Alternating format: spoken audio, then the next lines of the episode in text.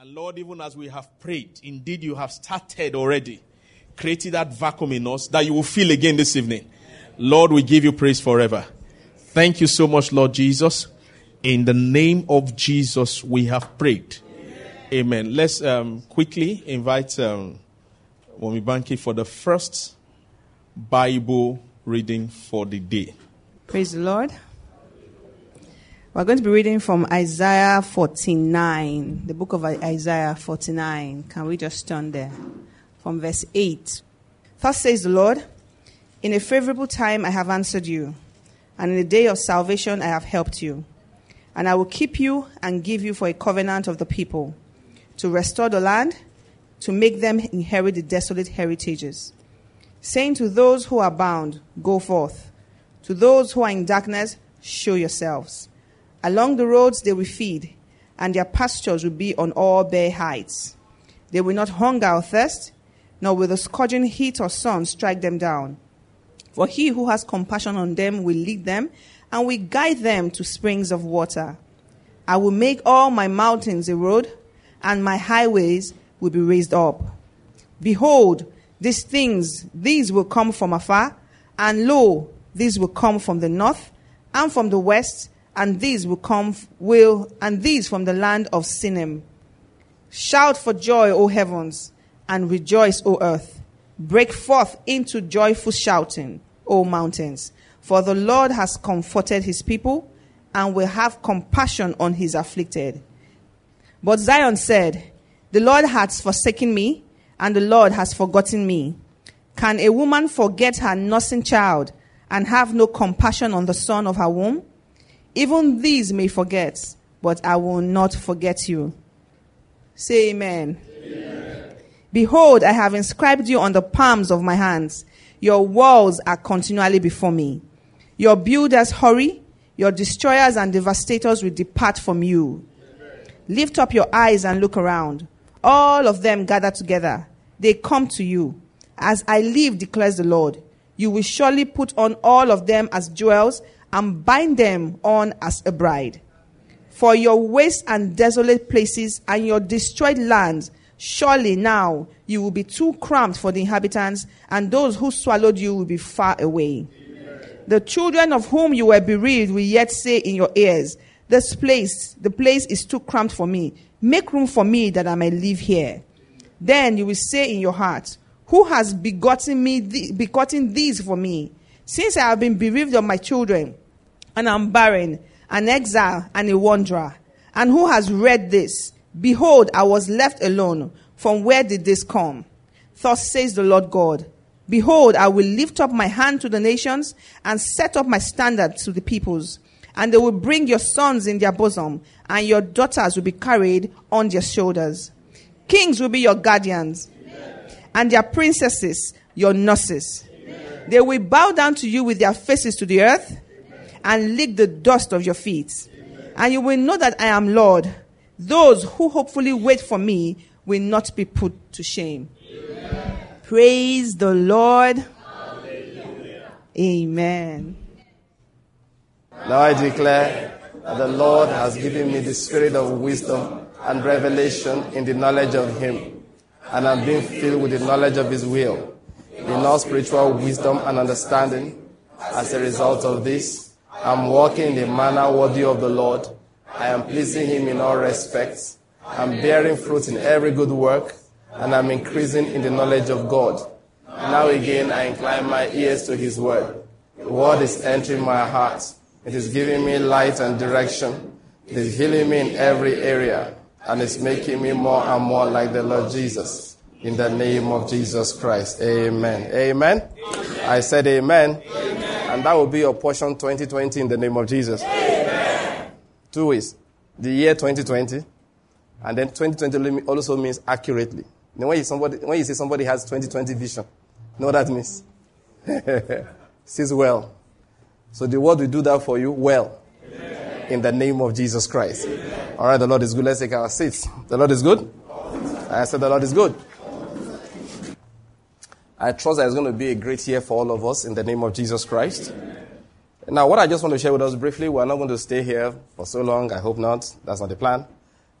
that is to stay here for long. I want to share something with us briefly. It's about, um, I, I don't know whether I have any topic for it, even though I know what I plan to say. But I don't think I have any topic for it. I'm not sure. But I want to just explain something briefly. And it has to do with um, visions, values, you know, ideas, desires, mission, desired achieve, purpose. Thank you. That's another word. Purpose. You, you, get what I'm going to create here? That is what we have set before us. Now, I, I, talk to Christians. If you don't believe in God, if you don't believe in the Lord Jesus Christ, please give your life to Christ while I'm preaching so that my message can apply to you. Okay? I talk to believers, so I expect them to reason the way believers um, are supposed to reason. Now, um, there's a kind of problem, you know, as a believer, you live in a world that you are not of. Do you understand my point? Jesus says you are not of this world, but you live in that world. And Paul said, I don't expect you to leave the world, that is, to get out of it. That when I tell you not to associate with adulterers and um, cheats and, you know, crazy people, if not fraudulent people, he said, I expect them to be in your offices, and I do not expect you to resign because of them. That's what, that's what uh, Paul said. I expect that you'll have neighbors who are not honest, and I expect you to eat in their houses if necessary. I'm telling you what the words of Paul. If their children are doing birthday, go there with your own children and celebrate with them. Don't say that man is an unbeliever. I'm not going to his house. He said, when I said don't associate with adulterers and you know, people who walk in iniquity, I mean if they claim to be Christians. So if you have a neighbor who's a deacon in the church, but you are aware that the man has a girlfriend even though he's married, don't greet him. If he says good morning to you, sir, ask him what is good about the morning and continue walking. If he says, why are you not greeting me? Say, God, should I tell your wife myself? If you don't want me to do it, just don't greet me again. That's what Paul said. He said, but if that man was not a Christian, Hug him in the morning, greet him, eat with him. We are, we are eating corn, break it in two. Give him half. Why? He's not a believer. Say, but if he's a believer, if you are hungry, he gives you food, don't eat. And tell him why. That once he's a believer, don't associate. That, that, now, my emphasis is not how to treat Christians who are walking in iniquity now. My emphasis is on the fact that Paul said you, are, you, you have to walk in this world. Jesus told us clearly, you are not of this world. But you still have to be in this world. So your name is going to be Daniel, and you're going to work for Nebuchadnezzar, who's building statues. Are you getting my point? He's building statues that people are supposed to bow to. Your brothers are supposed to bow to it. You're going to work for a man called Darius, who's going to release a commandment one day that everybody should pray to him alone. And you still continue working. You will still continue working. In his office, you'll be in his government. It is not true that Christians cannot be in politics. It's not true.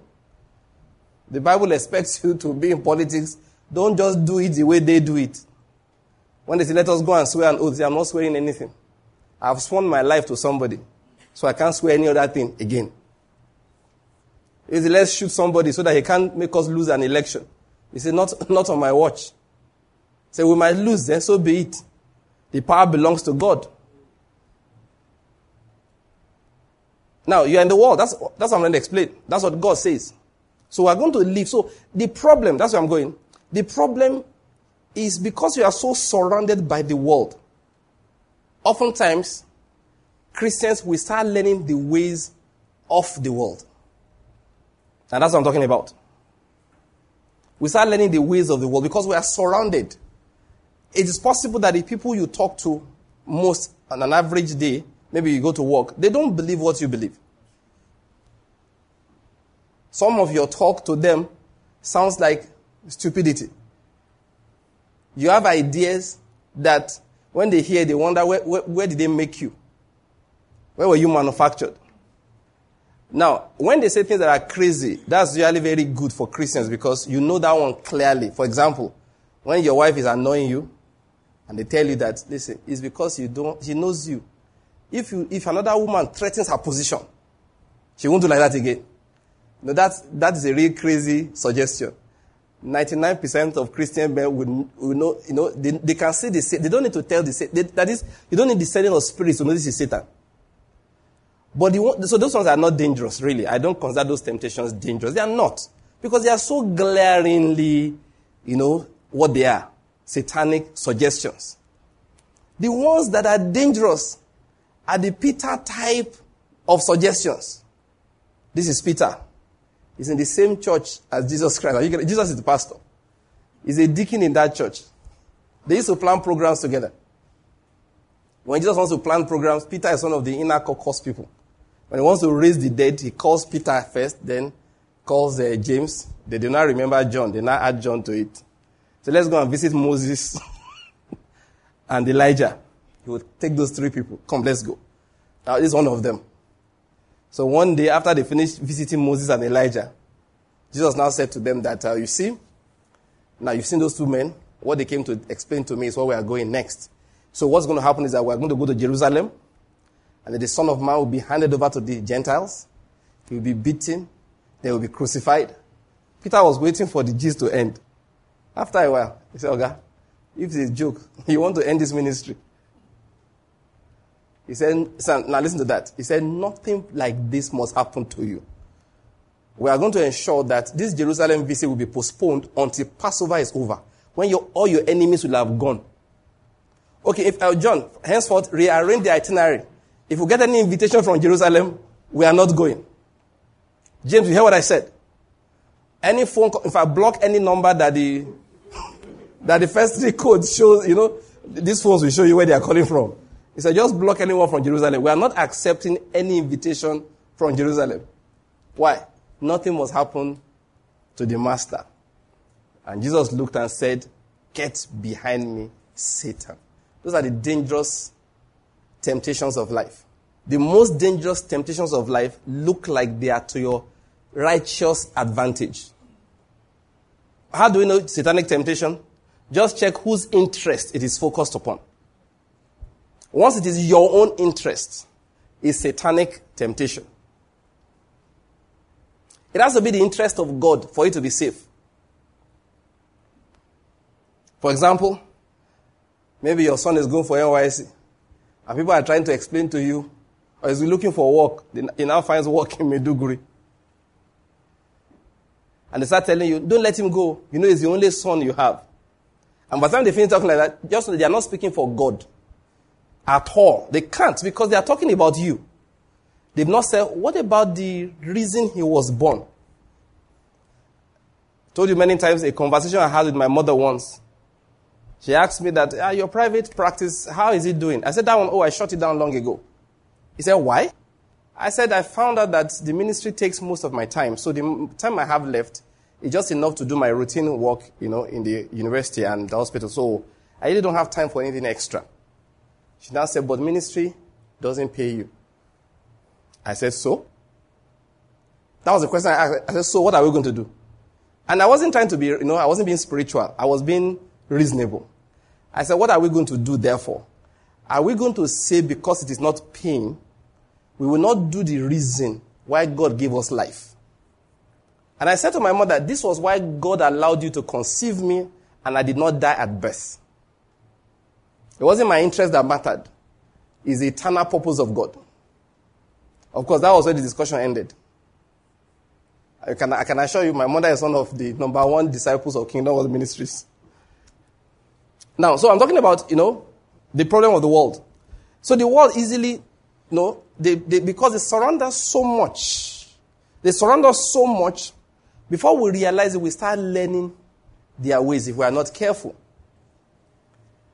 I'm not talking about their dangerous. Well, no, uh, let me use the words again. I'm not talking about those overtly dangerous ways. I, it's not impossible, but it's very unlikely a Christian man in his office will follow his unbelieving neighbor to go and learn how to womanize and smoke Igbo. It's pretty unlikely. I'm not saying it's impossible, but just unlikely. He won't even really invite you. You will spoil, when they are going, he will tell you, say, we have a meeting. Am I supposed to come? No, no, no, no, no, no. You'll be walking here. We are coming. They will leave you behind. That's just a typical thing they do. They, Are you getting my point? Where they get most of us Christians, we can end up in womanizing and Igbo smoking.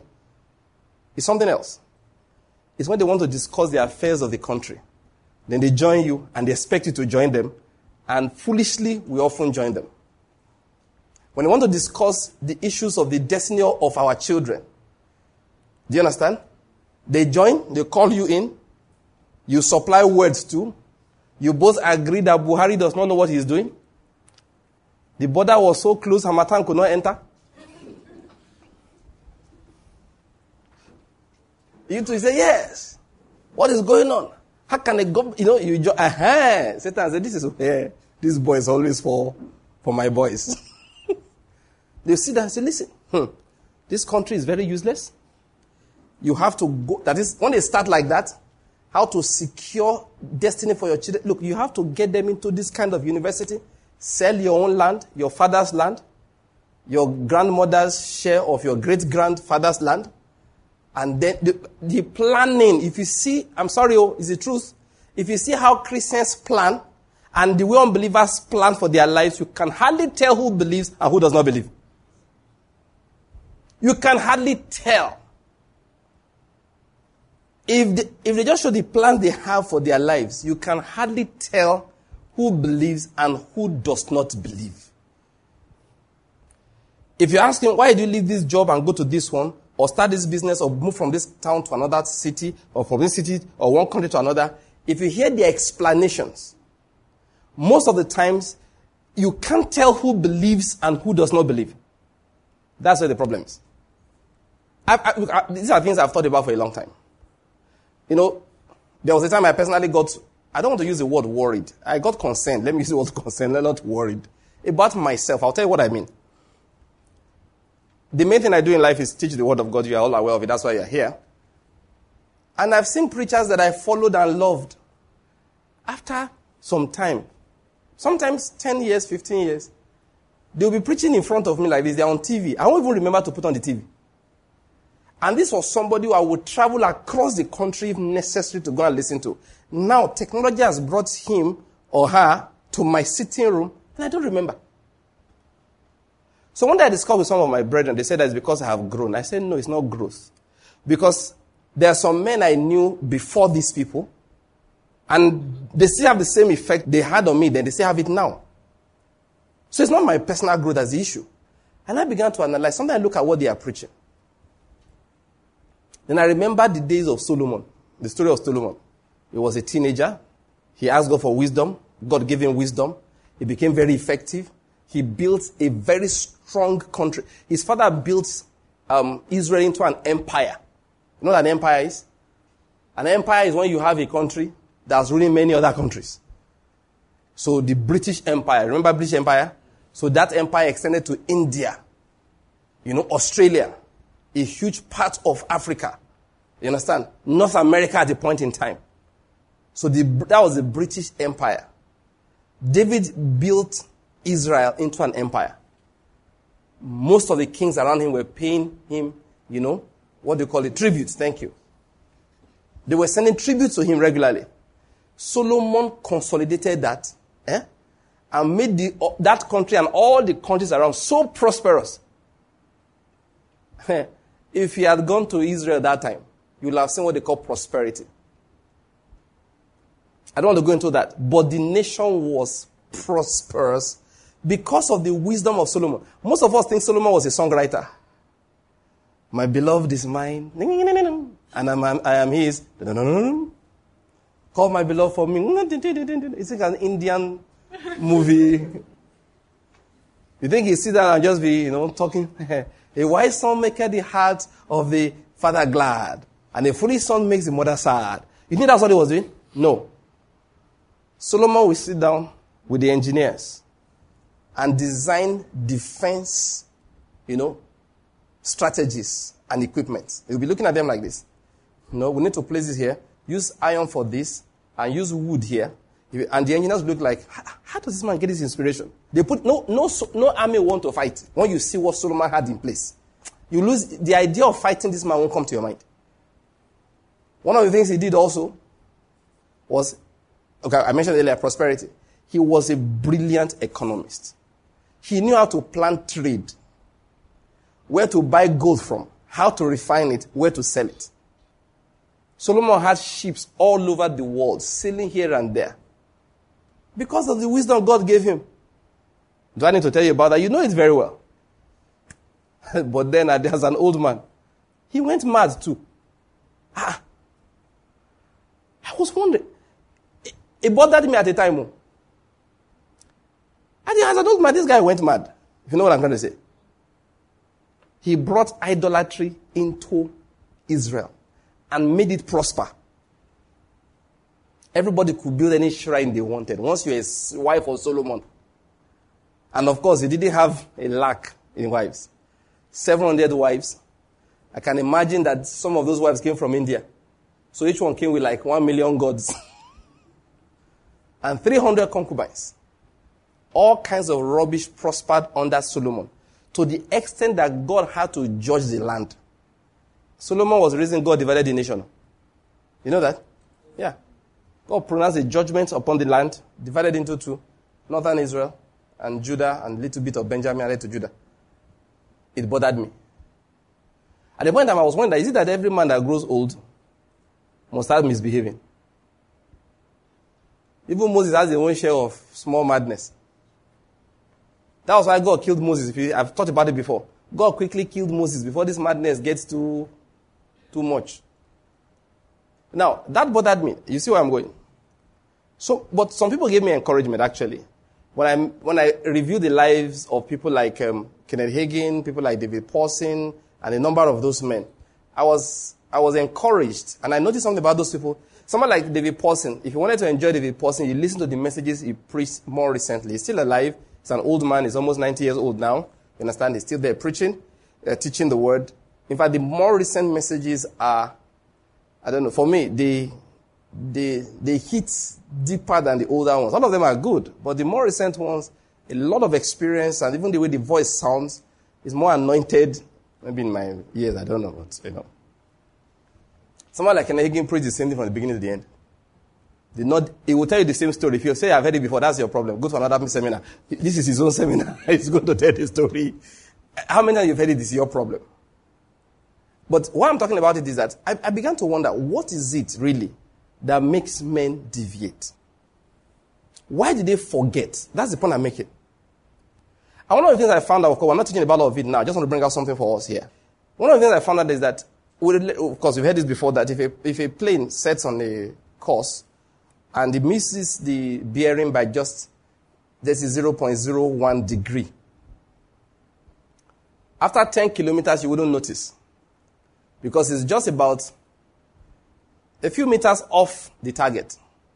But after it has moved for about 100 kilometers, that tiny fraction of one degree by which it's missed its course and setting the course, you will see how far away from the target, you see how far he has become. So, this is what I'm making. No matter how brilliant our beginning looks like, if we lock in something that's a bit off course, we can't help it, we will go off target. You see how God blessed Solomon? This is my understanding, all right? We, can't, we don't have time to go into all, this, all those things in details. The blessing of Solomon was an extension of the blessing on David. As a little boy, there was something small in his heart that was not properly corrected. It was set on the wrong course. And where he got, now, for the first few years, he looked good. Because it was just a tiny fraction, just pushing him off a little bit. And later on, you see, as a believer, one of the things you need to do is to keep recalibrating, redirecting your course. You have to every day check, am I on the right course? You check where you are. Look to your left, look to your right. No, no, no. You pause. Move back. You have to do that regularly.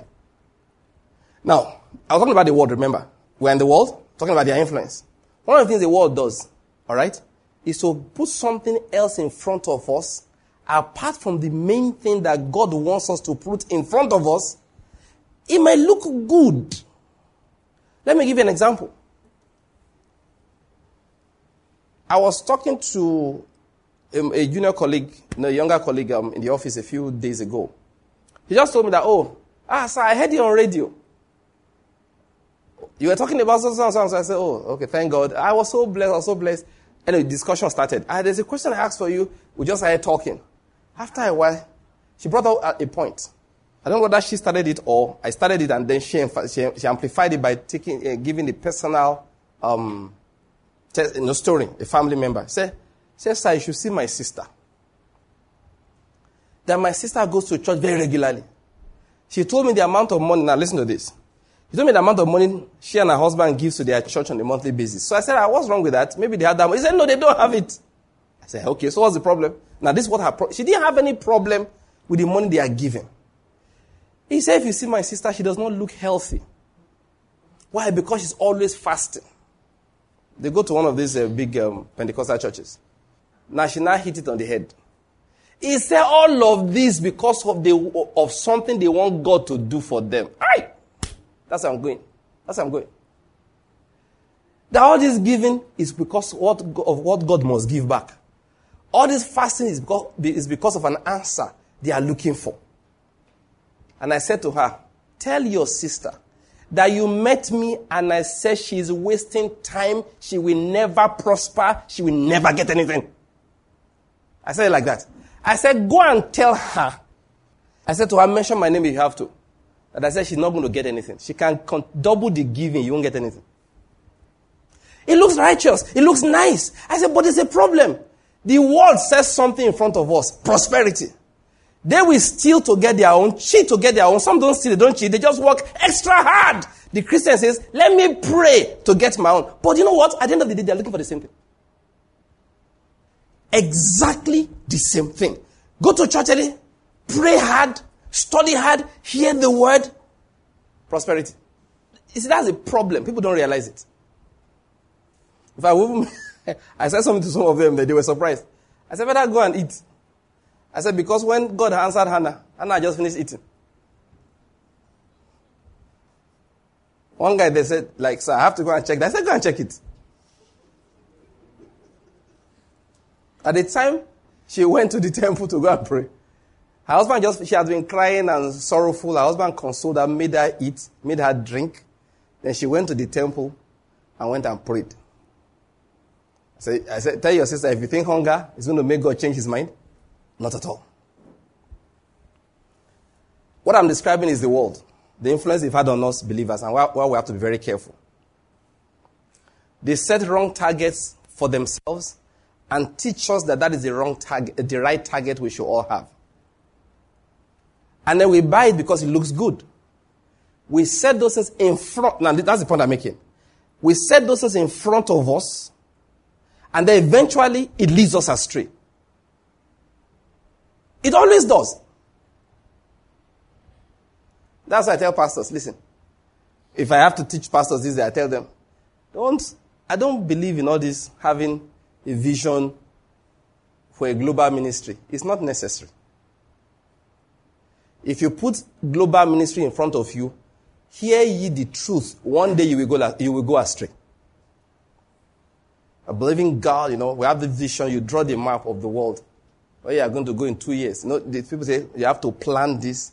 Go, I just be looking at it. Listen, you will, you will go astray. There's no way. You can't. Let me say something to you about life. Eh? Where you have control of life, many people don't realize it. It's not where they're thinking of. If you enter the wrong bus, you will get to where the bus is going. Are you getting my point? The only control you have is the bus you enter. I don't know how many of you have experienced it especially in Abuja and Lagos. You can come out to come and board the plane in Abuja. You see Air Peaces, like three Air Peaces at the same time. I don't know whether you experienced it. If you, if you fly around Nigeria a bit, sometimes just okay, announcing the, the uh, boarding for so so and so and so. You go there. You you know now. Many people have entered MP sat down, plane landed there in Enugu. They said, "But I thought I was going to Abuja." It, it, do you know it happens a lot? In a place like Lagos, Abuja, where the planes are plenty, you just come, the, the bus just drive you there to go and board. You just look. The natural thing is the first Air Peace you see, you join the queue. And if the guy is checking for one reason or the other, you know, sometimes they are checking so much, they don't even look again. Okay, all right, just take the ticket. You're welcome. You're welcome on board Air Peace. Thank you for flying with us. They just, especially those ones that they call free sitting. Know about free sitting? They are coming from Sokoto. They stopped in Abuja, drop some people, so now they don't have time to be arranging. So any plane you fly, eh, any seat you see, enter. But when they go Lagos, uh, they come Enugu, you just enter Lagos. When they just say, we are descending to Murtala Muhammed Airport, you say, what, what did you say? So me, I, I know they shame that kind of thing. You know. Once I, get, I look and I look and I say, bros, say, nah, no go. He say, yes. I said, no, you're a passenger like me, you may be confused. Let's ask the people. Yeah, you know, two of you can be confused, you know that. what I mean, once you enter that plane, where the plane is going to, is where you will get to. And that's how this life is. If he said the wrong thing in front of you, where it is taking you to is where you will get to, not where your determination is deciding. No, no, no, no. So the control you have is to make sure you say the right thing in front of you. The world often teaches us to say what is wrong.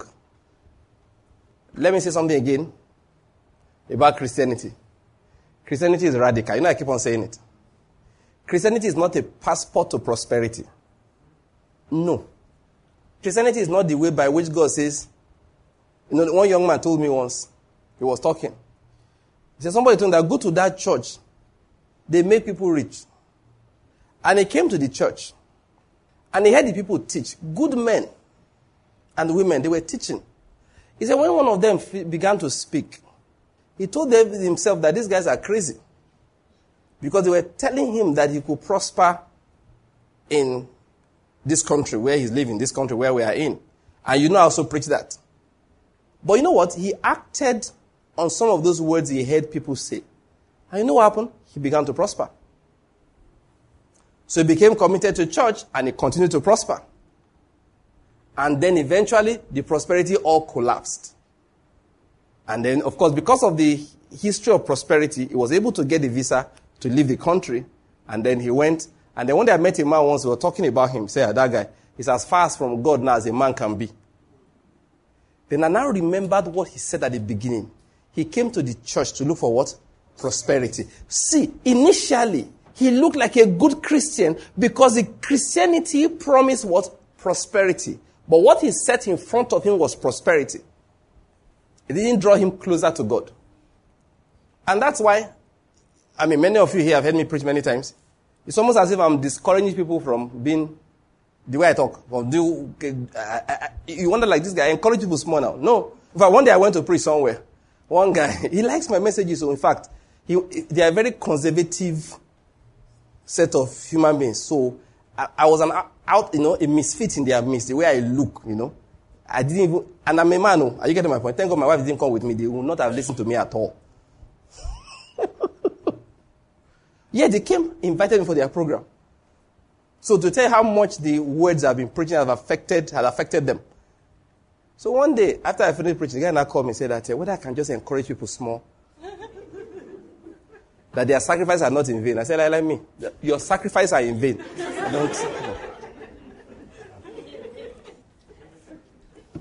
I'm, I'm telling you the truth.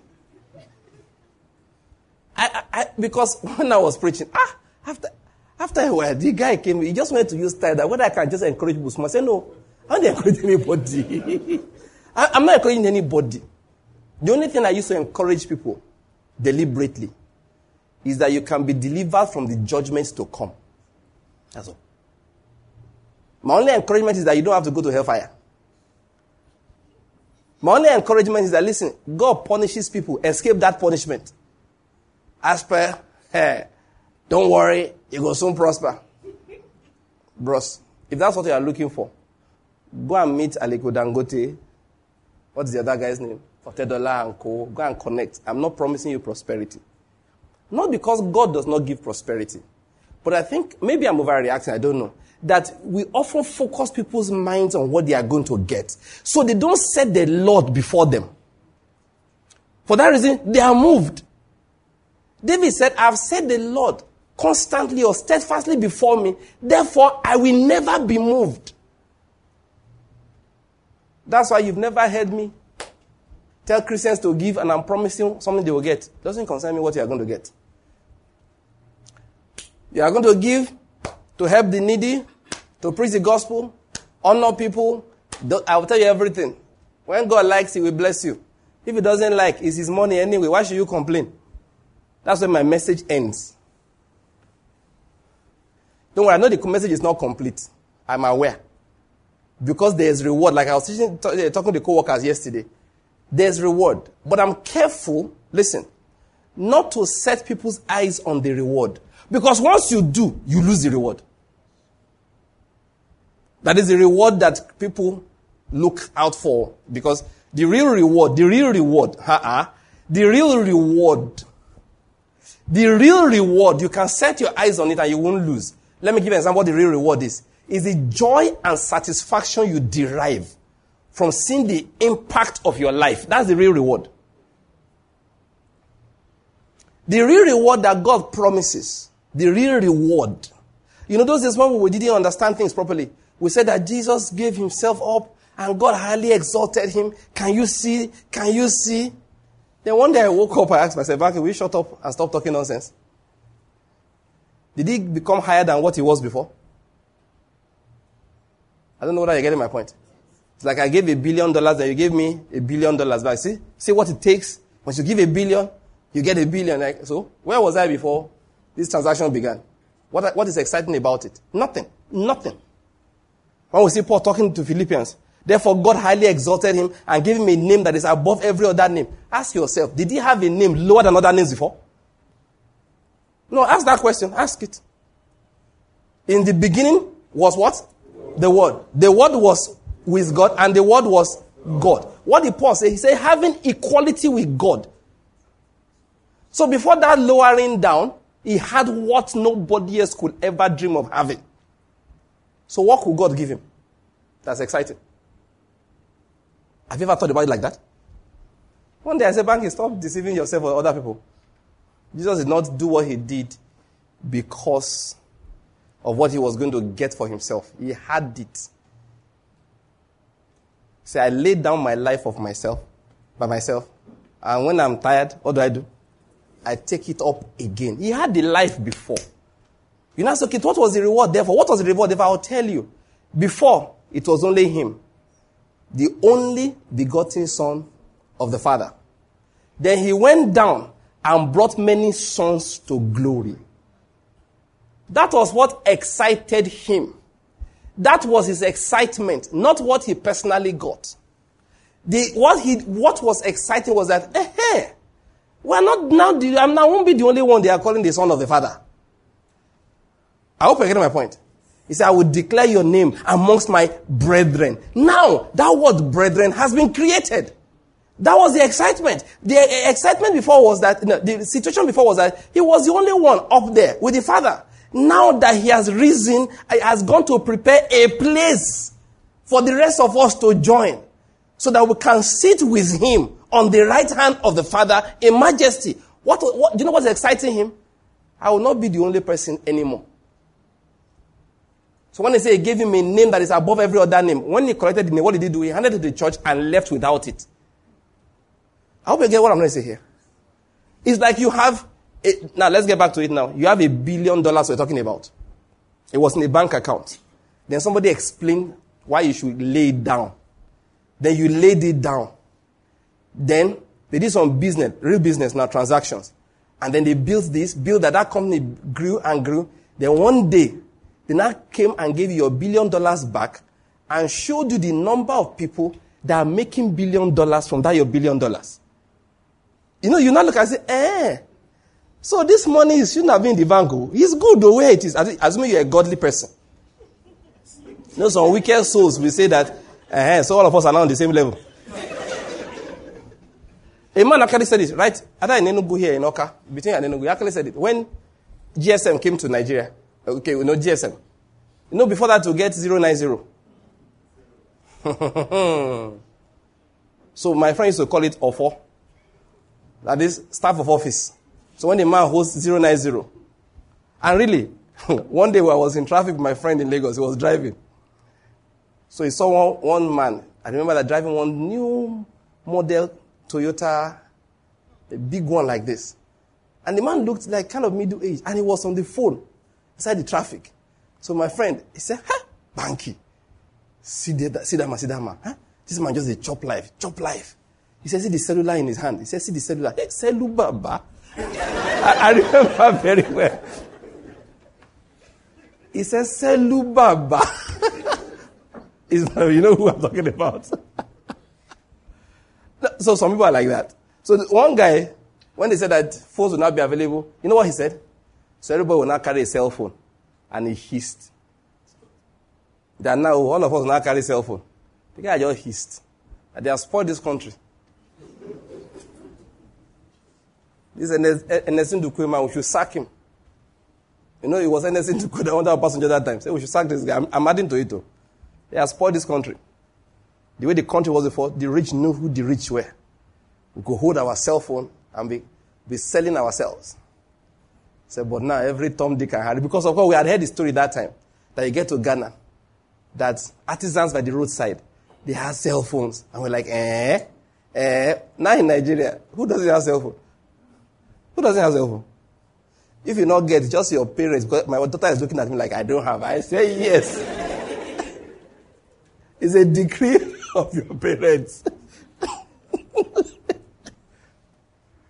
now the point I'm making is that so if you're not like that, you're not the kind of person that takes pride in other people being lower than you, you will be so joyful. You say, Oh, so that my one billion dollars has eradicated poverty. Wow. So many people are working in, that, in those companies and they say, ah, sir, every month, there are almost 200,000 people. Are you serious? See, six of them are billionaires like you. Eh? I don't want to count the multi-millionaires. Oh. But the poorest person in one of those companies has a house of his own, has a business of her own, paying, helping relatives. Say, eh? Hey. He said, okay, can we give it again? Are we getting my point? In case you did not know it before, that is what the Bible calls reward. That was what excited the Lord Jesus when God highly exalted him. Because there was no place he was lifted to higher than where he was before. The only difference that now he didn't have to come alone. He could now drag, the Bible says, many sons to glory. So, like I was saying, that is the real reward a Christian should put in front of himself or herself. That, a lot of we keep on teaching these things. That's how to define prosperity. Prosperity is not the kind of car you drive. It's how you can impact people's lives. That's why many people tell me that they are going to, I, have no problem with people going anywhere. You know, I keep on saying it. It is why that's my issue. It is why. What are you trying to do? What, I, what are you, that's just my own question. Is at least now I will own my own house. I will look at you and say, You're a real foolish human being. You're a real foolish person. I've seen people walk away from positions of influence. When I say I mean good influence to a position of personal prosperity, that's foolishness. You want to know whether you are really prospered? Check out people you are influencing, not the kind of uh, the, the, the, the, kind of uh, gold you are now wearing. That's not what prosperity is. One brother once, I, I saw him. Now, I can't remember, but imagine I was a student about to graduate from school, and you know, students are typically poor. You know, students are usually poor. Have you noticed that? There are few students in life that are rich. There are very, very few. Even when their parents are rich, students are still poor, generally. It's the will of God. Amen? So bear, they bear their burden in that season. Like I, you know, I, have noticed some the food is excess. Just carry it near campus. That's the end of the food. Once my friends and I bought bread and some stuff. I said, it will waste. To, the, my, my, that was Pastor Courage. He said, how can it waste? But we came to campus for a, for a, an event. He said, you didn't enter school? He said, you go waste? I said, ah, how would they know we just parked the car, one brother's car we came with, parked it, they locked it, and went out the church. As I was standing, one brother just went, I was banging, they said that bread is your own. I said, yes. So the boys are, I, I just, yeah, go, go, go, go, go, go, go. And as soon as he moved, like three people just joined him.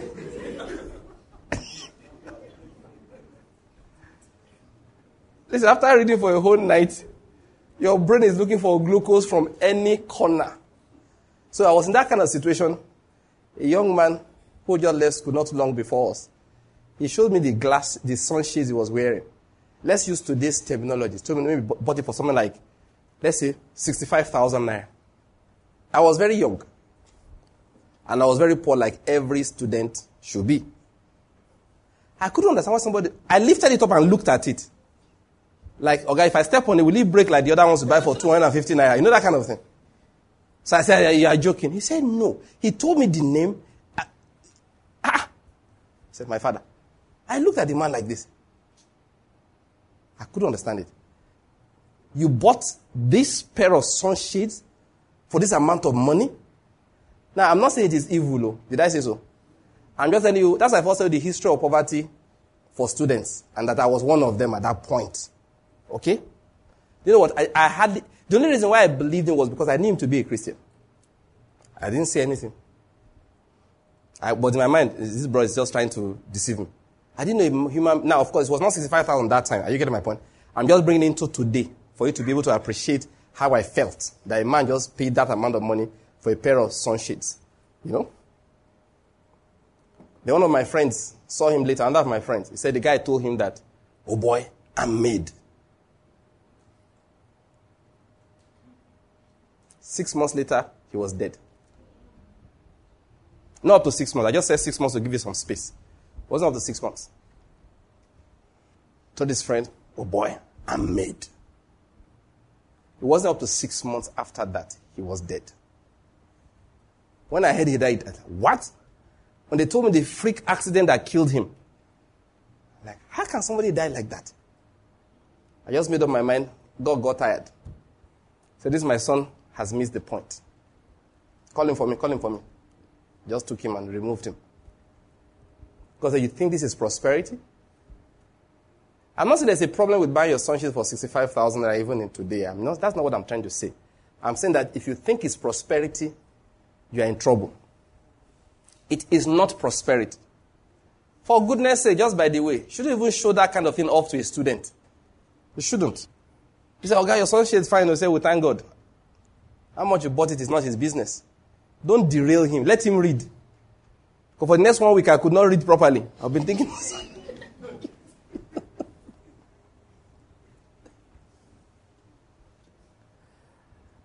that's not prosperity. I'm talking about the world. So that's what the world does. They set wrong things in front of us. New Year, remember I was talking about control? New Year resolution. This year, I will buy a car. It's a stupid, let me say it again. It's a very stupid new resolution, a stupid desire, a crazy focus. Give me another word. Give me another word that will describe foolishness. That is his madness. No, Jesus told us something. You know, we sang that song again and again, ancient words. There's a reason why I wanted to sing the song. I wanted us to know that that is life. But what I want to bring up from you briefly is that I realize that most people who claim to be Christians don't take those words seriously. They don't. When Jesus says something, we just make it look like he's joking. He makes a statement to us. Matthew chapter 6. He says, verse 25, I'm reading from. For this reason I say to you, do not be worried about your life as to what you will put, uh, what you will eat or what you will drink, nor for your body as to what you will put on. Is not life more than food and the body more than clothing? Look at the birds of the air, that they do not sow, nor reap, nor gather into barns. And yet your heavenly Father feeds them. Are you not worth much more than they? And who of you, by being worried, can add a single hour to his life? And why are you worried about clothing? Observe how the lilies of the field grow, that they do not toil, nor do they spin. Yet I say to you that not even Solomon, in all his glory, clothed himself like one of these. But if God so clothes the grass of the field, which is alive today, and tomorrow is thrown into the furnace, will he not much more close you, you of little faith? Do not say then, do not worry then, saying, What will we eat? Or what will we drink? Or what will we wear for clothing? For the Gentiles eagerly seek all these things. Don't say, for the Heavenly Father knows that you need all these things. That's what it's saying. What should you therefore seek? He said, but seek first his kingdom and his righteousness, and all these things will be added to you. So do not worry about tomorrow, for tomorrow will take care for itself. Each day has enough trouble of its own. That section I've read is one of the most well read words of the Lord Jesus Christ. There's only one problem some of the least believed. Because when we take it literally, no. So we come for prayer meeting. You will not declare that this year your car is coming. We come for prayer meeting. You will not declare that you will finish your house this year. You come for ah. So when it gets there, we pastors don't even that is we just carry church members, lead them astray. Say, who wants to build the house this year? You will come to the front right now and covenant with God with a seed in your hand. Let me pray for you. In 2020, if you put a seed in your hand and come and covenant with God that you bring something for you, you will lose 50 times that amount in Jesus' name. Amen. Rubbish. That nonsense must come to an end. It has to come to an end. You know, I was thinking about it a few days ago that Jesus was discussing serious matters. Why do you.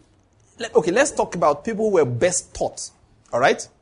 Let's just, just um, that's by the Lord Jesus. Who are people who will mention? Is it not people like Peter, James, John? Okay, they killed James, so let's let's leave Peter, John, then Paul, who Jesus said, I will talk to you later, and Jesus met many times. Have you noticed that those men never made those things the focus of their lives? Is that they didn't have power? They did. They just knew that those things were not important. So when they had to use their power, they used it for more serious things. When God said, Whatever you will ask in my name, Jesus gave them that kind of power. They said, No, no, no, no, no, no. Boys, let's not waste it. Oh. Nobody should come here to beg for guguru and granite. No. When they give you power, no, just think about it for a moment. Aliko Dangote gives you a card. Are you getting my point? He's Africa's richest man. That's why I use as an example. That whatever you need to do, use that card. Now go to the road and say, hey, how much is this shirt? You know, they know that. that you don't get the point. You don't get the point. The man just, give me my card, give me my card. We're talking serious matters. I mean, when you get to a point, stain and find limestone, that's what we are discussing, not, uh, not uh, how much is shirt. No, that's what the man will have in mind. That look, when you get to a point, say you find limestone, and you see that no, we should put a cement factory here. Use the card. If you get if you find that fuel is not getting to certain areas regularly, we should put a modular refinery here. Use the card. He wouldn't give it to you if you're going to be using it to be stand by the roadside. That's where it don't done.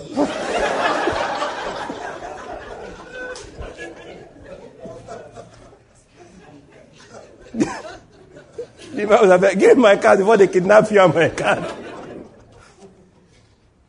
what am I trying to say? You see Christians spend all the energy praying about very silly things, which to them is serious anyway. Motor car, house, land, stuff like that. Then when it's time to use the power, they won't use it. They not sit and say, hmm. The one that Buhari is doing, we don't know. I'm going to Canada where my children will be safe. Jesus will just, you know, just put his head in his hand like, yeah. At least there. I listened to some messages recently over the last few weeks. My wife and I and some parents will be sharing it. If you hear Sadhu Selvaraj preach, the last message he gave in London this year, and that's late last year, the prophetic conference here in London, the one that was in the US.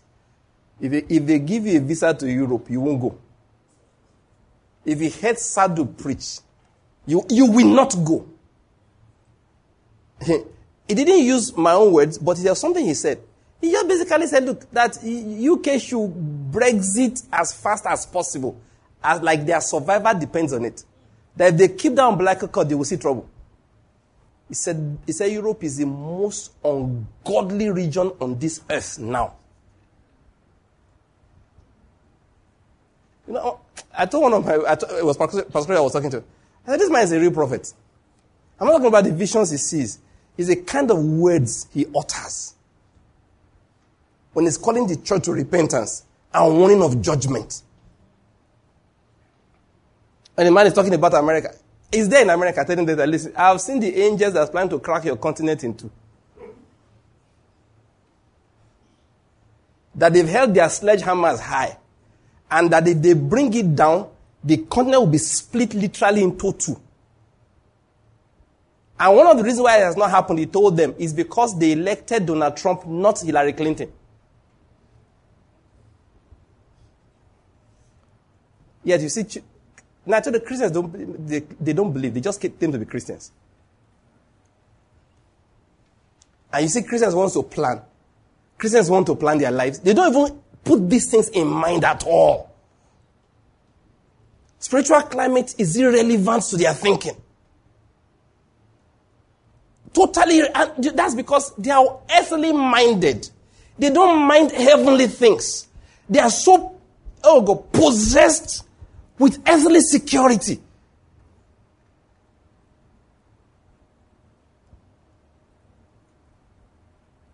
Sometimes when I see Christians make decisions, one day when a colleague of mine, this guy was a Bible teacher when I first knew him those days.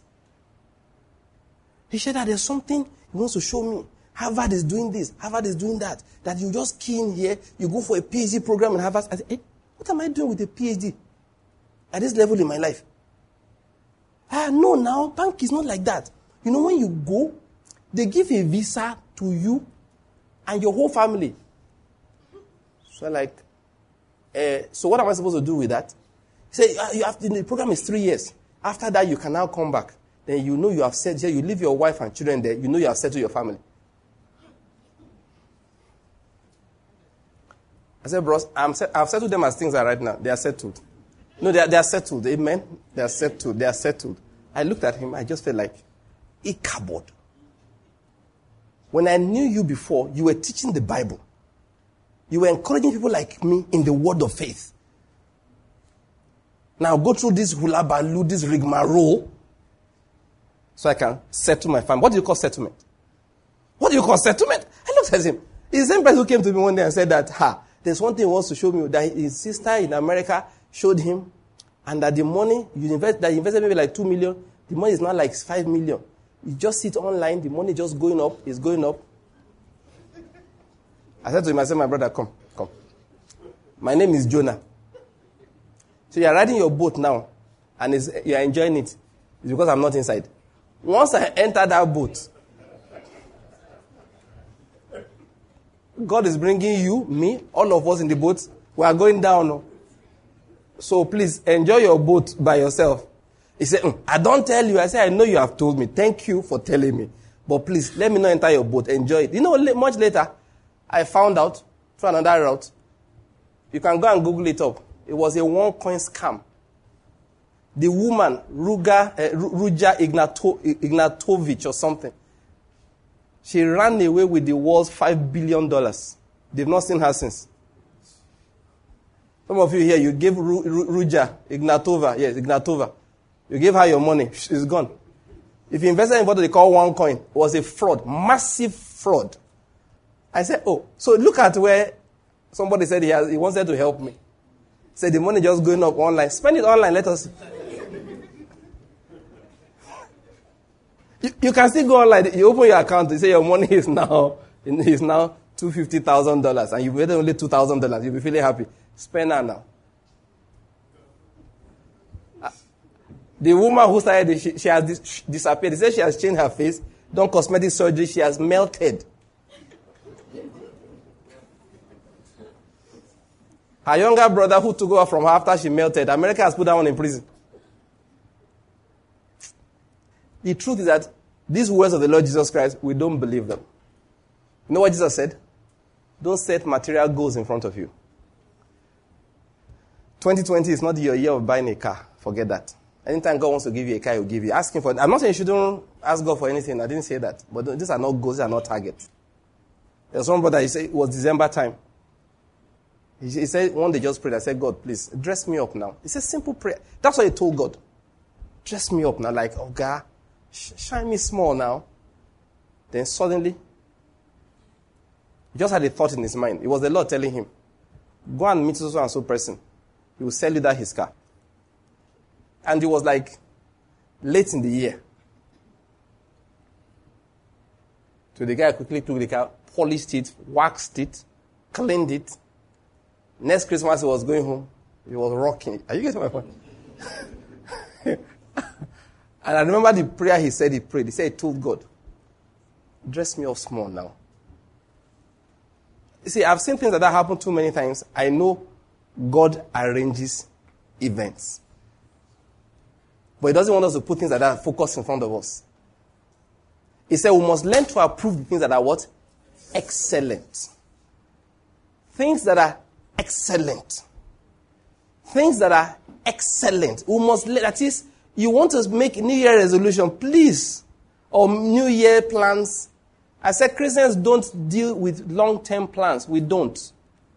Our plans are short term, and they are plans for faithfulness concerning what has been given to us today. The more jobless you are, the longer the, the time, the, the, the, period you will plan for. When you don't have anything you are doing, you know your mind will just be playing. You'll wake up in the morning and say, all right, we'll meet Dangote and then we'll talk to him and then you don't have anything you are doing. Are you getting my point? Busy people, what God says, listen, make, that is, when I say short-term plans, now this is what I mean. Each time of your life, there is an assignment. Focus on it and execute it well. So make plans based on that.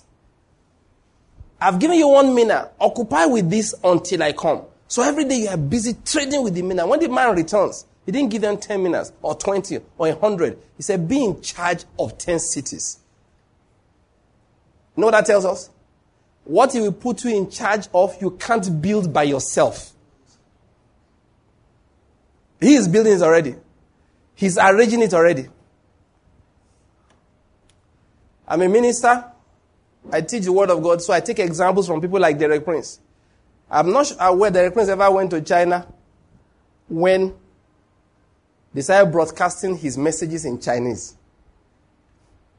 They took the messages, no, interpreted them into Chinese, gave the man a Chinese name. They didn't, they, they didn't broadcast as Derek Prince. They gave him a name, a, a, a, something like Guiding Light in China, in Chinese, in their, one of their languages, and began to broadcast his messages in China. I'm not aware he had ever been to China at that time. When Stephen Mansfield was interviewing him before, shortly before he died concerning his, uh, uh, his biography, they sat in a restaurant and they saw some people kneel down, waving their hands and thanking God. Why? Because when they were coming down to Jerusalem, that's why he was living that time, they had prayed that God will help them meet the prince. So at the point that one of them said, let's go and eat. And they happened to walk into a restaurant, sat down, looked across, and saw Derek Prince and Stephen Mansfield eating on the other side. They didn't rush over there. Oh. They sat down, they knelt down and began to praise God and worship. So why are these people worshiping and praising God? They said, We saw you, sir. That is why. And they pointed to him. People were named Derek amongst the people there. He had never been to their country. But he so influenced them. Do you get my point? That they named children born Derek. And the day they came to Jerusalem, they said, Ah, this man lives here. God, we don't know where he lives, but we would like to meet him. And an angel just guided them to where he was eating. You can't plan your life. Now I keep on saying that thing. You can't. You can't. You can't. What are we supposed to set in front of us? That's what I'm saying. We believers. David said, I have set the Lord steadfastly in front of me, and I know I will never be moved. If we are, if we will never be moved in this life, that's the point I'm trying to make. It's not going to be because, you know, we desire not to be moved. It will be because we set the right things in front of us. For example, we're making, in quote, in quote, New Year, New Year resolutions. What am I going to achieve this year? It's not material. It's development of Christ's character in me. Like I tweeted, if you follow me on Twitter, you must have seen it. I said, listen, some people say, I, I must cross over in church. Listen, ask my wife. Anyway, my wife used to say I was a stranger Christian she knew. In fact, you know, my daughter, my, my wife talked, my, my children were not around. When she called on, the, eh, on the, that January 1st, so she told us that we're just coming from church. She said, Eh? You and who? Daddy. He went to church? she was shocked. January 1st, Daddy went to church. What happened? What did you give him to drink? Because no, no, most January 1st, her daddy is sleeping. I sleep December 31st, wake up January 1st. Say why? There's no difference between, don't deceive yourself. 2020 is not different from 2019. Don't deceive yourself. We can be talking and sounding nice. 2020 is a, two, is a year of double promotion. It's, it's rhyme, it's, it's poetry. It's 2020. Okay, what was 2019? How did you, you know, we pastors are very, we will find a way to connect it. We will do our spiritual arithmetic. By the time we finish, eh, even God has to give us rank a day.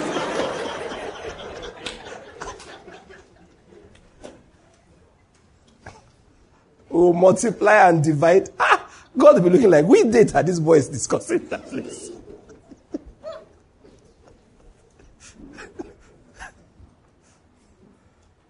he said, but you went to church this year. Yes, now somebody had to drive my wife there. I didn't want her to drive all by herself. I said, okay, let me drive you there. He said, follow me now. Okay, let's go. Listen, the date change does not mean anything. I hope you're getting my point. If something does not change inside you, forget it.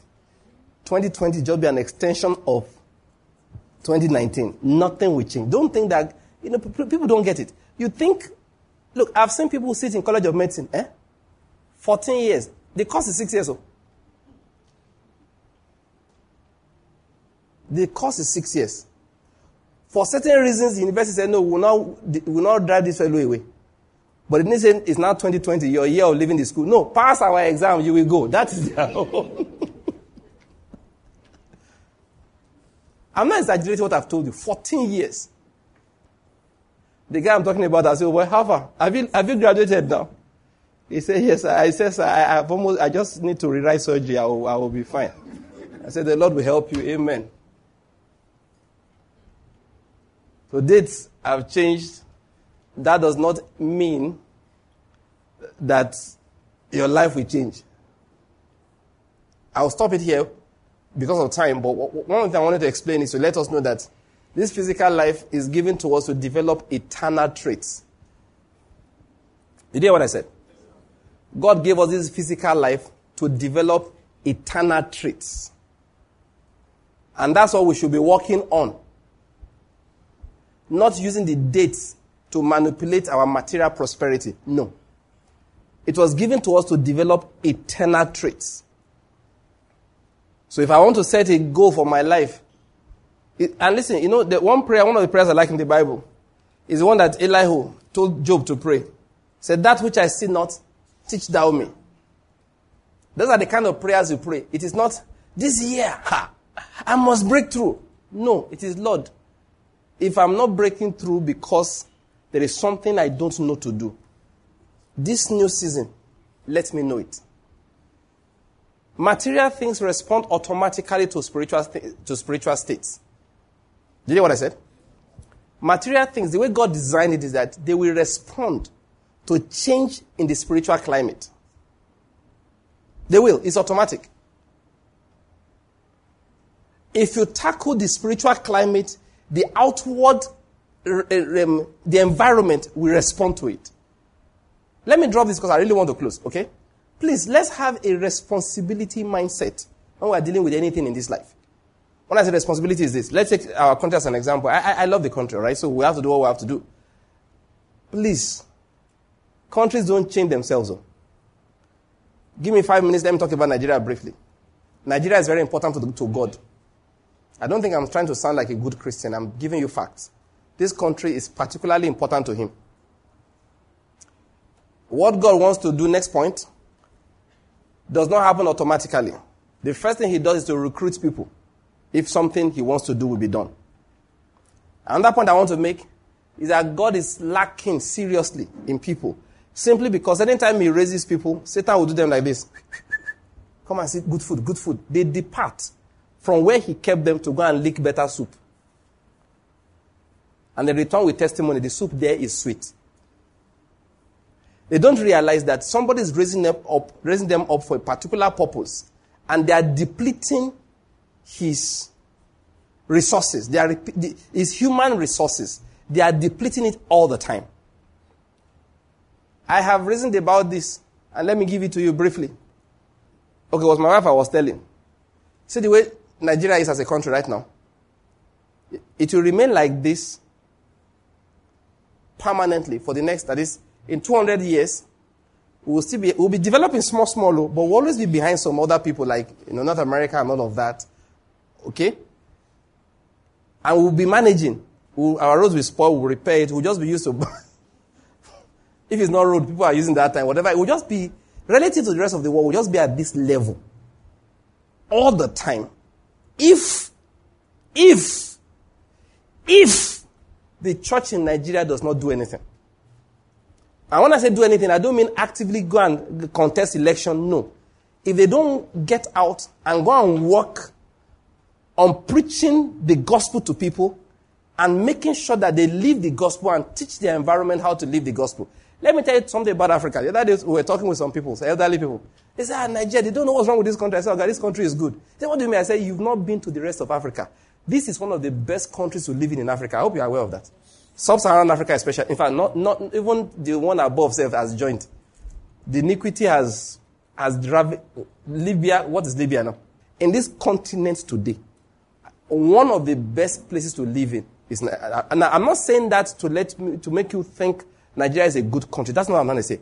I'm saying that to let you know how bad the rest of the people are. That's, that's why I'm saying it. If you know the kind of poverty Africans live in, Jesus is Lord. You have not, you know, most of southern Nigerians have never seen poverty. They've never seen poverty. If you go to some African countries, first, when they see you, they treat you the way we treat Americans you like the way you're looking like you show up in some African countries. Five, seven women will marry you. Say this single, just if you want to marry, just go to. Let me. I'll tell you one country. Seven women will marry on the spot. Why? He's a Nigerian. The point I'm trying to make is that so you must understand the depth of poverty. You cannot be abusing yourself every day.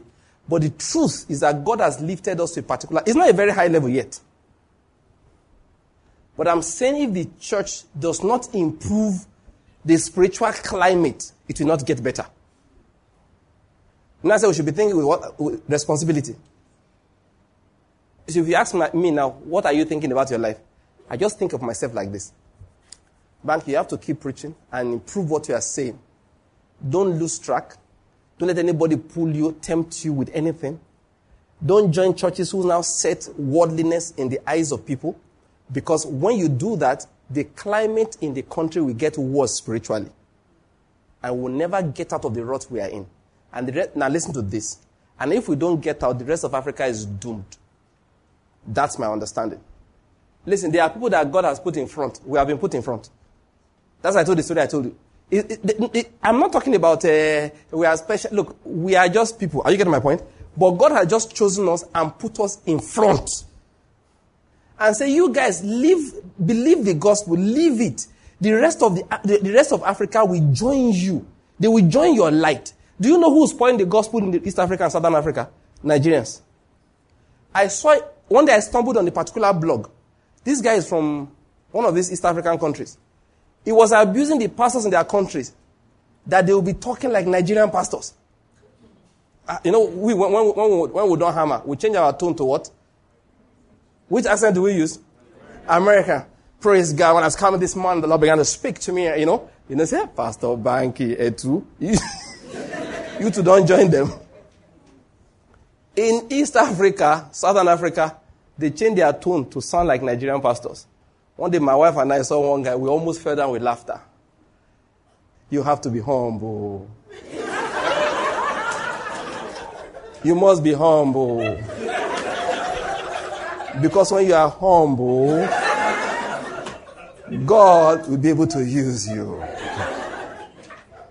Tell your neighbor, don't be proud. that day, eh, my wife and I laughed. We said this clown is mimicking a man who cannot speak English.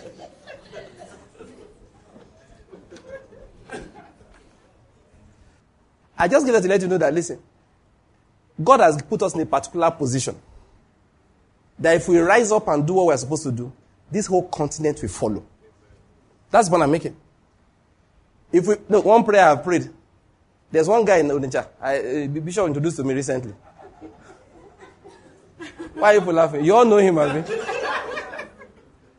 just, what is his name? You know, you know why I like the guy? I don't think he's pretending. If you want to follow him, follow him. So I pray for people like that, that people like that should continue what they are doing. God should leave them alone. But if you begin to say, Jesus, one day I saw him, the, the one video they showed me. He said, 2016, I used a power called liquid metal. I told my wife, he didn't say Holy Spirit. Did you notice that? He said, the next year he used power called Lumondo, Lamando, Lemen. I just created that one. He said, this year he's using triple H. Triple H means he gave another name for it. I told my wife, I said, you see, he didn't say Holy Spirit. So this guy is safe. He's safe. He's the ones that call Holy Spirit and call Jesus, and they are using dark powers. Those are the ones we have prayed against. No, no, no. We have prayed against those ones. And beginning from now, God has to shut them down. I'm tired. And now I am personally tired. That anybody who gathers people with the name of Christ he had better be preaching the true Christ or the judgment of Christ from heaven will come upon him. not joking about that. What have I said so far? Let me close with it. And I said I just want to take five minutes to explain something. Let's think with responsibility in mind. It is you and I that God will use to change. Now, we know we're not talking about our country alone anymore now. We're talking about what? The whole of the continent. And I want you to think like that. First, you learn the truth. Let, let, let's read the scripture, and then after I read it, we'll be out of here. Acts chapter 26, yes, right. I just want to bring out some, something here. The book of Acts, chapter 26. The point I was making is that look, change of calendar is not what changes things. Look at what Jesus said to Peter, to to Saul, that is Paul. For time's sake, I'll just rush down to that area. He said from verse 16, But get up and stand on your feet. For this purpose I have appeared to you to appoint you a minister and a witness not only to the things which you have seen, but also to the things in which I will appear to you, rescuing you from the Jewish people and from the Gentiles to whom I am sending you. He said, so he said, notice something here. To whom I'm sending you to do what? To open their eyes so that they may turn from darkness to light and from the dominion of Satan to God, that they may receive forgiveness of sins and an inheritance among those who have been sanctified by faith in me. I want you to notice something here. What Paul was sent to do, all right, was to go and open the eyes of people. When people's eyes are not open, they walk in blindness. And when they walk in blindness, what, ex- what experiences they have would be the experiences of darkness. I hope you're getting my point. And those are the things we see around. We talk about third world experiences, diseases, you know, stuff like that, you know, under development. They are the consequences of walking in blindness. And Paul, God said to Paul, what I'm sending you to do is to go and open the eyes of the people so that they will turn from darkness to light. It's so important you understand that.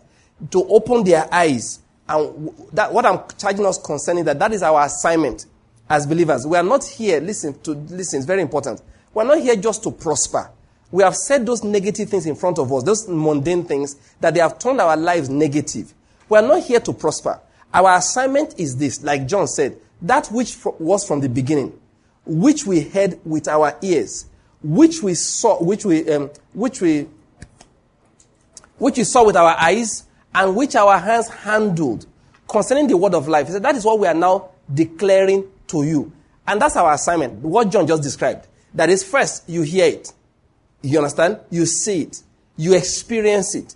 Then you go and deliver it to people. That's what we are teaching. The reason why nations will never prosper and those who have prospered after two generations will go down is if they walk in darkness. I hope you're getting my point. It's not just that they go to church. Oh, please, I pray we get this.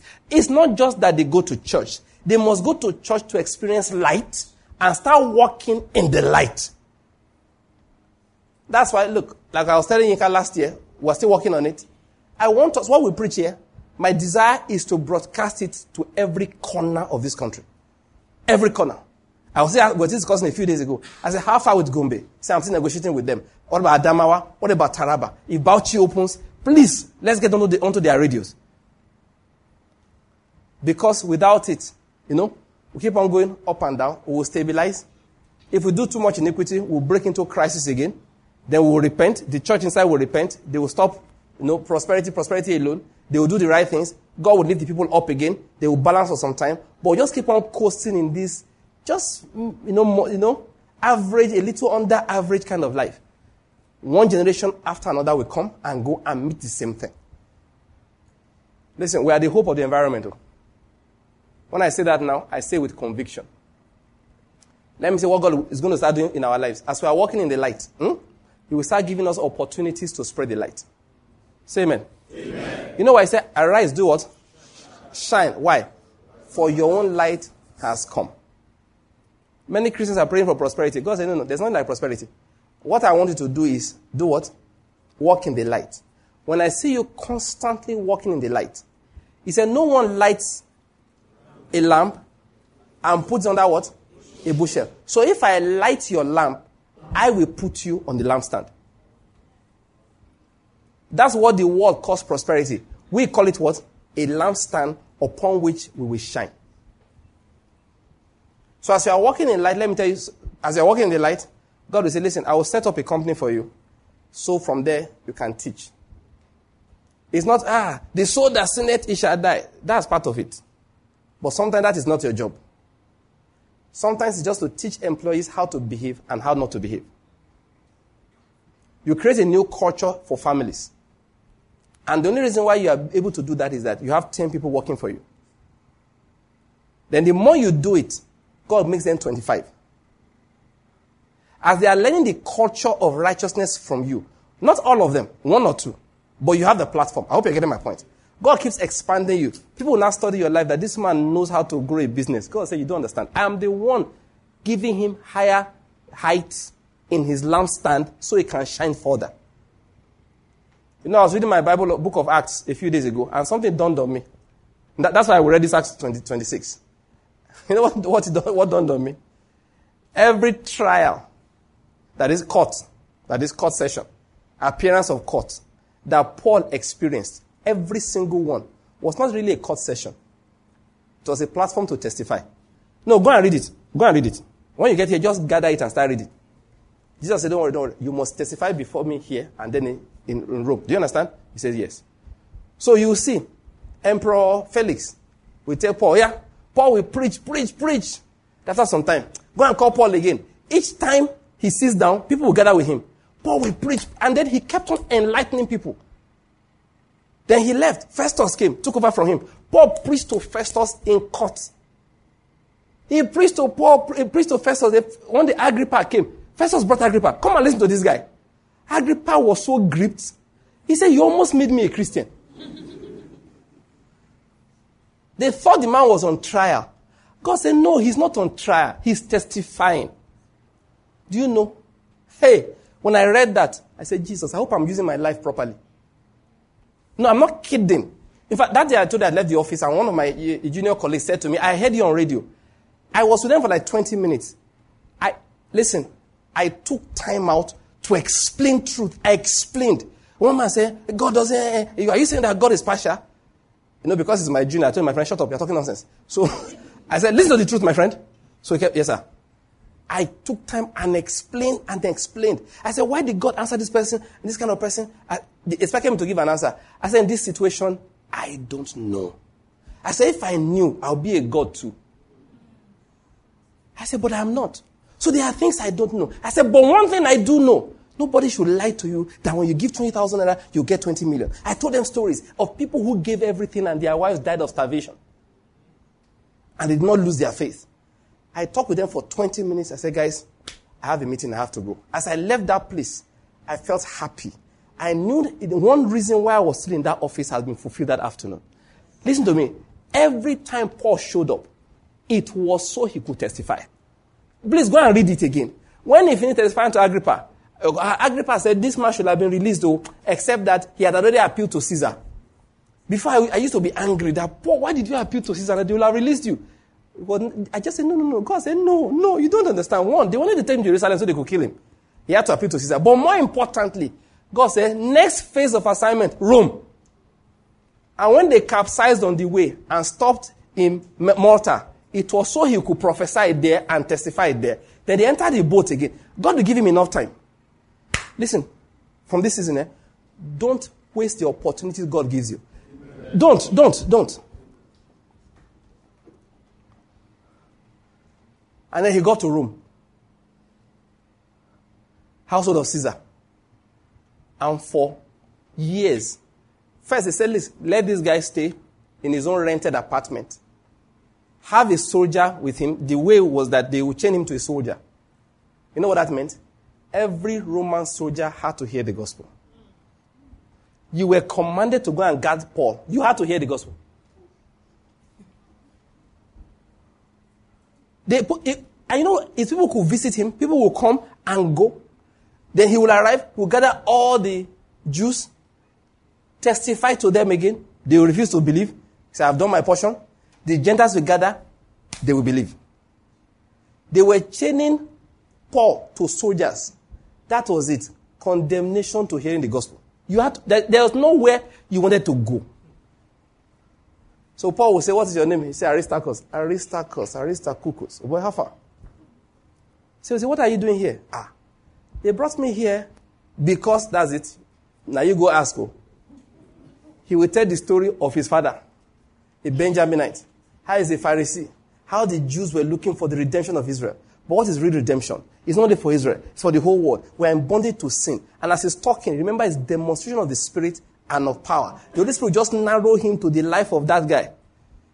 The problem in his household, him, his wife, his children. He'll be describing how sin started this, how, how the redemption. Halfway through, so that as it's chained to him, he will start crying. Please, sir, what must I do to be saved? He will kneel down. Paul will pray for him, drag him to one pool at the back of the house, baptize him. You give him an unbelieving God in the morning. He'll be a believer in the afternoon. Then by evening, they will change God again. They start again. By the time Paul was done, he said the whole household of Caesar had heard the gospel. Listen, what the world calls prosperity, we call it platform. Are you getting my point? What the world calls prosperity, we call it the platform. The platform of God for us to witness. And that's what I want to just end with. Please, people, let's not waste it. Let's be bold. Don't be afraid. Don't be afraid. God will give you, you see, go and see Paul's opportunities. They were given to him in interesting ways. He wasn't the one that would start the problems. They arrested him. Say, okay, what do you have to say? Brethren, you know, they will start. Felix will call him. Festus will call him. Agrippa will call him. You are the ones that call me. Sometimes people will call you. And a man like Demos Shakarian. People will say, but how do you make these decisions? He said, I serve the God that made the cows. That's the witness. Listen, you can't convert anybody. You know what you're supposed to do? Witness. You know what is witness? Just declare that which you have seen. A witness just declares that which he has seen.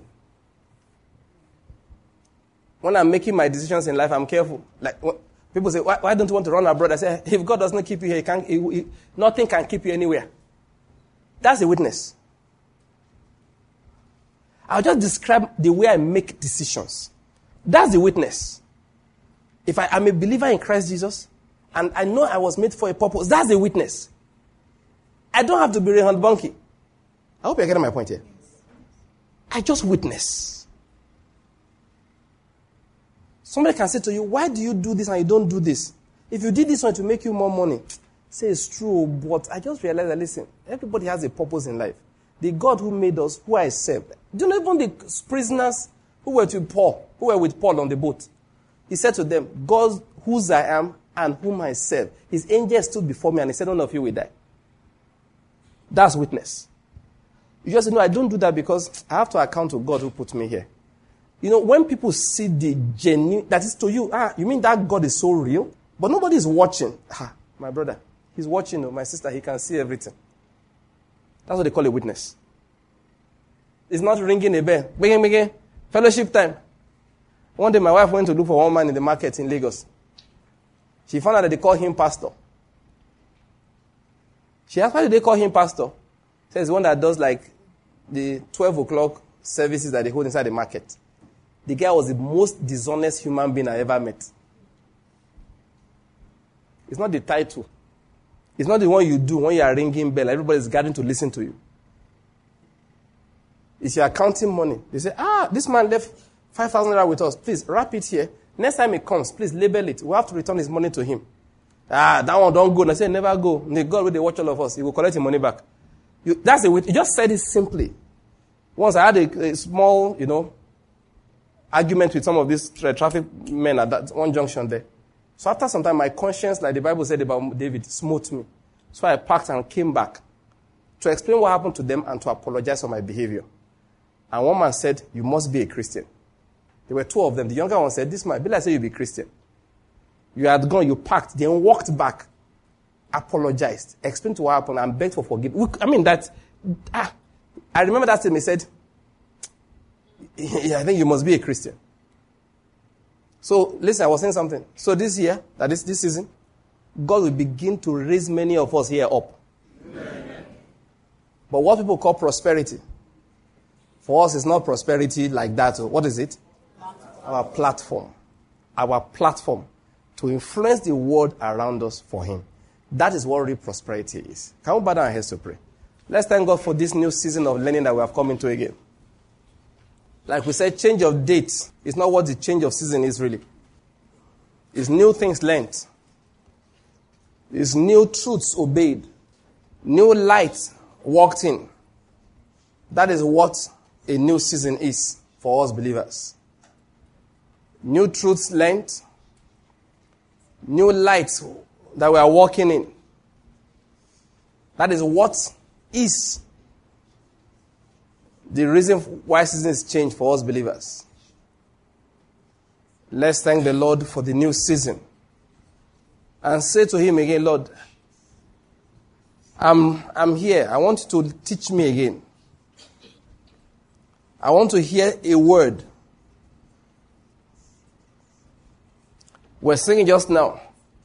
Holy words, long preserved for our walk in this world. That is, those words were given to us to walk with. This is inspired words, this song. Can we rise to our feet? Let's sing this song again. Remember, it's our dedication.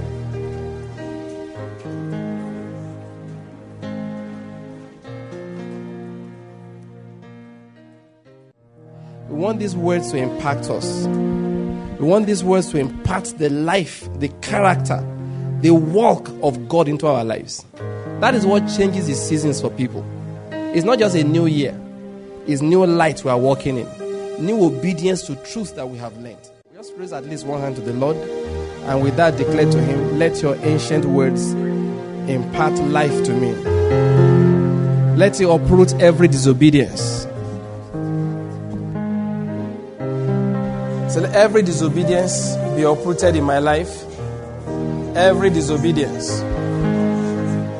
Say, Lord, every disobedience, I want it uprooted out of my life. Let life be imparted. The ability to obey, to know what is right to do.